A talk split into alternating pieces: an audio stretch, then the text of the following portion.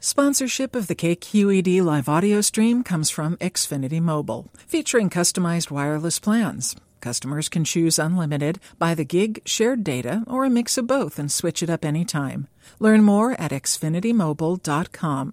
From KQED News, this is California Money. I'm Kelly Wilkinson. Netflix appears to be pushing customers to get more of their movies through online streaming.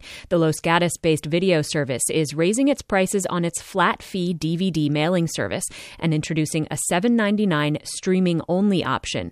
Customers of the DVD service can still get streaming movies over the internet. Mike McGuire is a vice president of research for Gartner. He says Netflix is investing where they see the industry going so they don't get put in a position of trying to catch up, but he thinks the transition will take longer than many people think. Yes, Reed Hastings made the thing that, you know, in the future, we're a streaming company now. He didn't say we're only a streaming company, right? He didn't give, I don't recall that he gave a date or a year when they're not going to be shipping DVDs around. McGuire says such decisions have more to do with consumer adoption and rights and licensing than anything.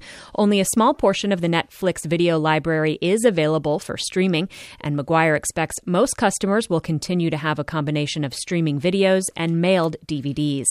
Cupertino based Apple today released its system software update for the iPad, iPhone, and iPod Touch.